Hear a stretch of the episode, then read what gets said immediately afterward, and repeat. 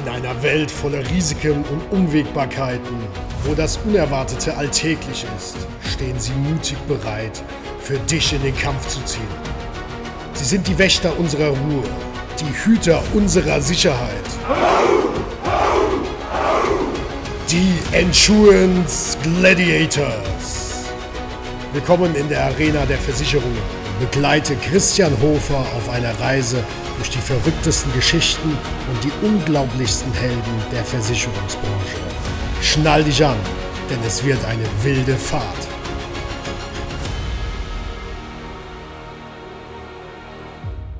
Aru, Aru, Aru. Hallo und herzlich willkommen wieder zu einer brandneuen Folge meines Versicherungspodcastes Insurance Gladiators. Ich kämpfe für euch in der Arena der Versicherungen.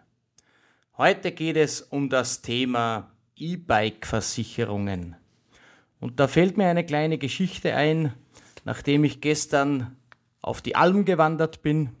Schöne Gegend bei uns am Attersee und am Mondsee in der Eisenauer Alm. Da gibt es ja ziemlich viele Fahrräder und da kann es natürlich auch passieren, dass eines gestohlen wird. Und da hatten wir gestern einen Kandidaten, der dann gesagt hat, oh Schreck, mein E-Bike ist weg. So ist es. Denn anders als beim 0815 Drahtesel, hätte ich mal gesagt, gibt es da schon E-Bikes, die kosten mehrere tausend Euro, beziehungsweise gestern ein Fahrrad, das schon knapp bei den 10.000 Euro gewesen ist. Was für ein Zufall, dass genau dieses gestohlen wird. Und da habe ich mich dann so gefragt, naja, wie ist denn das mit den E-Bike-Versicherungen? Denken da die Leute dran, dass sie ihre Bikes ordentlich versichern? Oder ist es eh nicht so wichtig, wann dir heute etwas gestohlen wird, das knapp bei die 10.000 Euro kostet? Eines ist ganz klar, ich muss mich dementsprechend informieren. Entweder ich habe solche Fahrräder möglicherweise in einer Haushaltspolize sogar inkludiert, da muss ich aber unbedingt nachfragen, gilt auch der Diebstahl außer Haus überhaupt versichert? Oder darf es nur im Haus, in der Garage, am versicherten Grundstück sein? Was habe ich noch weiters versichert? Gelten auch Schäden einfach durch Vandalismus, falsche Handhabung, Tierbisse oder vielleicht Naturgewalten bzw. Feuer auch als mitversichert? Was ist mit sogenannten Verschleißschäden und Gewährleistungsschäden? Kann ich die überhaupt versichern? Und eins der teuersten Dinge natürlich ist die Batterie bzw. der Akku. Habe ich den auch mitversichert, den Akkuschutz, wenn es mir den zum Beispiel durch irgendeine Überspannung beim Laden oder durch einen indirekten Blitzschlag bei einem Gewitter zerberstet? Das sind ja Fragen über Fragen bei so Dingen. Mein Tipp an euch, schaut euch mal an, hey, was für ihre Polizen habt ihr? Habt ihr überhaupt eine Polize für eure Fahrräder? Oder aber sonst müsst ihr hergehen und müsst natürlich vergleichen, dementsprechend im Internet. Oder ihr geht wieder, wie ich immer gerne sage, zu einem Makler auf Honorarberatung, denn nur dort könnt ihr wirklich von einem dementsprechenden sicheren Vergleich ausgehen, der auch wirklich mehrere Anstalten beinhaltet. Für mich ganz wichtig ist noch zu erwähnen, wenn ihr mit Fahrzeugen unterwegs seid, die reglementiert sind, sprich nicht mehr als 25 km/h gehen, dann braucht ihr keine Haftpflichtversicherung.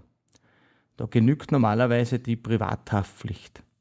Ist es aber so, dass ihr an diesen Fahrzeugen umherschraubt und diese Beschränkung aufhebt oder von Haus aus einfach wirklich ein E-Bike bewegt, das was schon mehr wie ein Moped ist, was irgendwo zwischen 40 und 50 km/h geht, dann ist es sehr wichtig, dass ihr natürlich hier eine Haftpflichtversicherung braucht, mit einem Kennzeichen natürlich. Das heißt, das E-Bike muss dann angemeldet werden Und ihr müsst natürlich einen Helm tragen, sprich Helmpflicht, die wäre ja sowieso immer zu empfehlen, auch bei Bikes, die nicht so schnell gehen.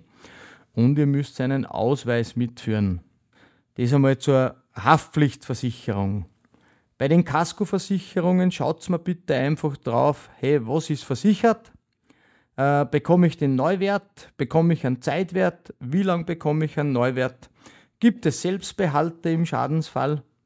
Bezahlt mir die Versicherung irgendwelche Kleinschäden oder muss ich die aus eigener Tasche vielleicht bezahlen? Wann bekomme ich was für eine Entschädigung? Und noch viel, viel wichtiger ist zum Abschluss die Frage, wie muss ich denn mein Fahrrad gesichert haben? Was für ein Schloss brauche ich dafür? Denn ich sehe immer wieder Schlösser, die kannst du fast mit den Zähnen aufbeißen.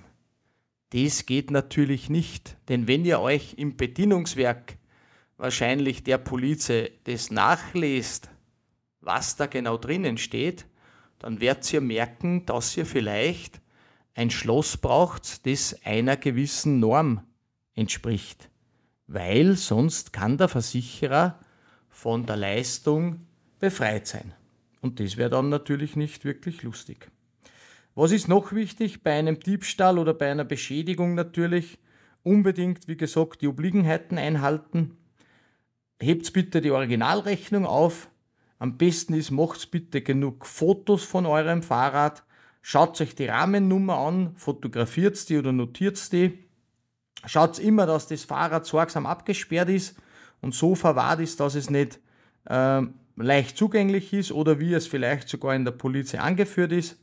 Und sollte es doch zu einem Schaden kommen, so wie gestern, der liebe Herr war dann leider nicht mehr so glücklich, als das Fahrrad weg war, dann ist unbedingt natürlich, hey, fotografiert den Tatort, ihr habt alle ein Foto, ein Fotoapparat auf dem Handy, bitte macht genügend Foto, ruft bitte unverzüglich bei der Polizei an, gebt dort an, hey, Zeit, Ort, vielleicht gibt es Zeugen.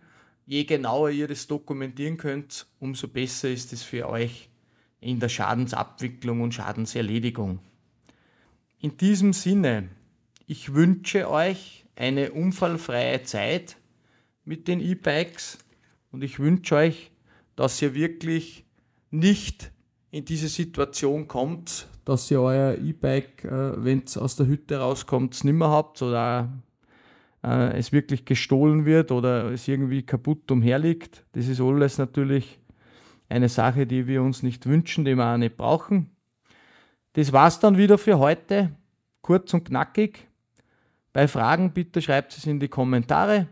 Wir freuen uns auf euch, damit wir die Sachen auch beantworten dürfen.